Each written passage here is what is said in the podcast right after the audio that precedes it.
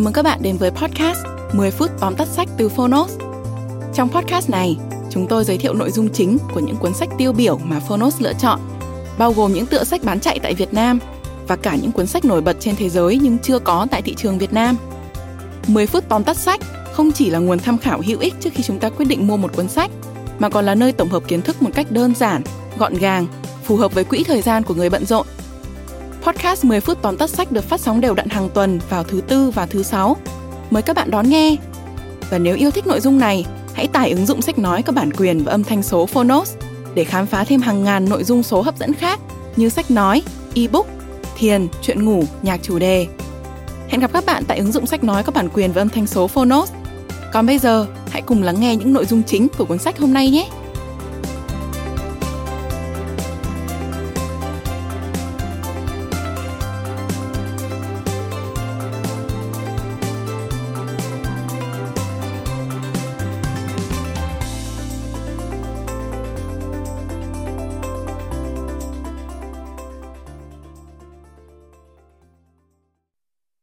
Bạn đang nghe từ Phonos. Tóm tắt sách, Black Box Thinking, Tạo lập kinh doanh bền vững từ những sai lầm. Tác giả, Matthew Syed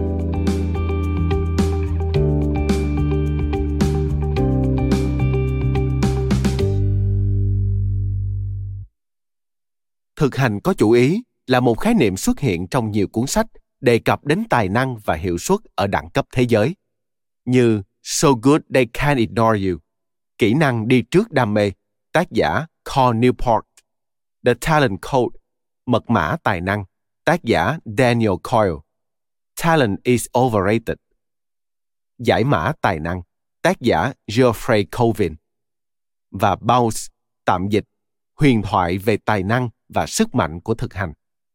Tiền thân của cuốn sách này. Về bản chất, thực hành có chủ ý là hành động lặp đi lặp lại một cách có chủ đích để thực hành thói quen hoặc một kỹ năng mới với mục tiêu thành thạo nó. Nếu thực hành có chủ đích là cánh cửa chắc chắn dẫn ta đến thành công, thì thất bại chính là con đường mang ta đến cánh cửa đó. Học từ sai lầm của mình là toàn bộ ý tưởng của việc thực hành có chủ ý, nhưng trên thực tế, điều này nói thì dễ hơn làm rất nhiều. Vì sao? Bởi vì không ai muốn phạm sai lầm. Và nếu một người mắc lỗi, họ ghét phải thừa nhận điều đó. Black Box Thinking sẽ thay đổi tâm lý này và đưa bạn đến gần hơn với mục tiêu của mình bằng những bài học quý giá. Mời bạn cùng Phonos điểm qua ba nội dung chính của sách Black Box Thinking. Nội dung thứ nhất, chúng ta ghét phải thừa nhận sai lầm hơn cả việc mắc sai lầm.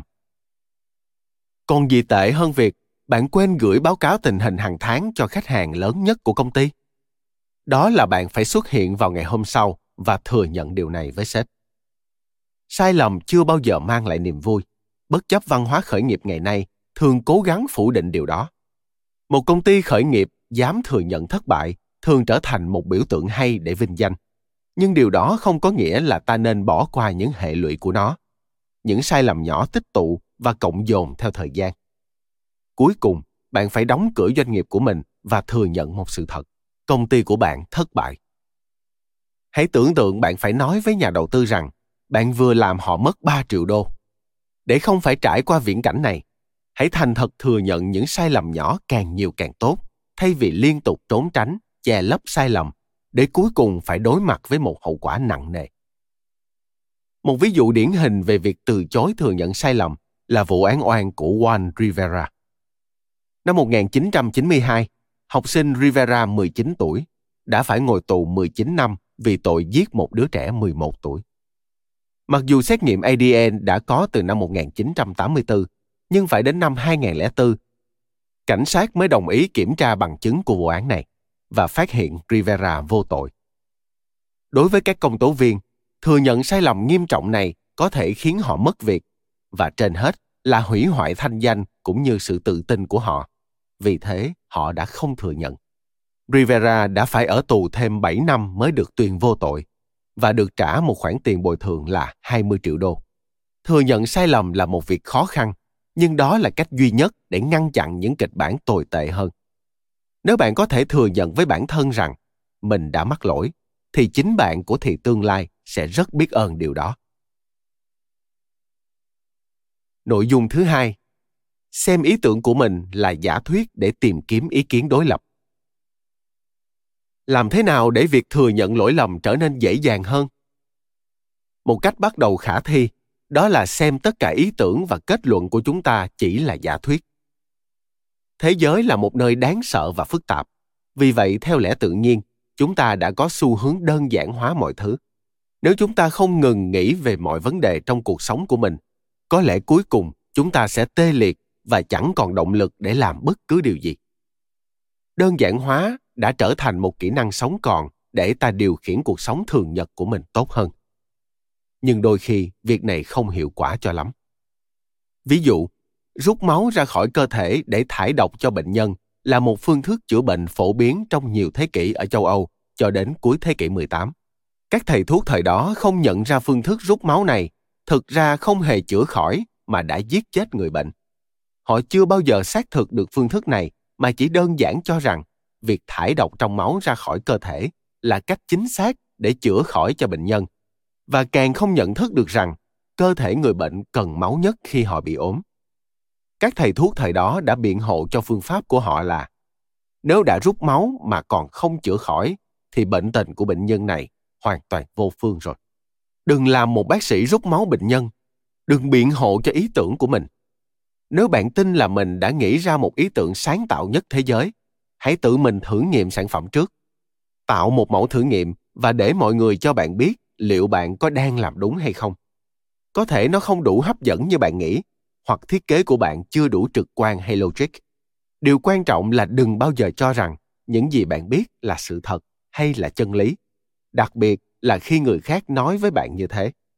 Hãy tự trải nghiệm và rút ra kết luận của riêng bạn. Nội dung thứ ba, làm bạn với thất bại. Nếu thành công có nghĩa là sống và đối phó tốt với thất bại, thì có một mối quan hệ tích cực với thất bại chính là điều kiện tiên quyết để bạn chạm đến thành công. Đó là sự khác biệt giữa tư duy bảo thủ và tư duy cầu tiến. Chỉ có tư duy sau mới cho phép bạn chấp nhận sai lầm thừa nhận nó và chịu trách nhiệm về nó. Từ đó bạn có thể thích nghi lập lại chiến lược và tiến lên phía trước. Ví dụ như thời đi học, có rất nhiều học sinh không bao giờ học bài trước kỳ kiểm tra, thậm chí là còn đi chơi vào ngày hôm trước. Có thể là họ quá lo lắng về bài kiểm tra, sợ rằng mình không làm được nên đã chọn đi chơi thay vì ngồi ôn bài. Bởi nếu họ không làm tốt bài kiểm tra đó, ít nhất họ còn có thể đổ lỗi cho việc đã đi chơi đây không phải là suy nghĩ của tư duy cầu tiến. Thật dễ dàng để đổ lỗi cho hoàn cảnh. Trong khi đó, chúng ta sẽ làm tốt hơn nhiều nếu thừa nhận rằng chúng ta còn nhiều điều cần cải thiện. Đôi khi chúng ta còn tạo nên một đống rắc rối, nhưng chẳng sao cả. Chúng ta không cần phải sống trong nỗi sợ hãi thất bại. Hãy xem nó như một người bạn, nhìn nhận nó ở khía cạnh tích cực hơn. Chịu trách nhiệm với người bạn này bất cứ khi nào có thể, và đâu sẽ vào đó. Bạn vừa nghe tóm tắt sách black box thinking. Cuốn sách mang đến một góc nhìn chuyên sâu hơn về nghệ thuật, thực hành có chủ ý và giải thích cách thức để bạn thành công với phương pháp này. Đừng ngại mắc lỗi, đừng dằn vặt những sai lầm bạn đã phạm phải trong quá khứ.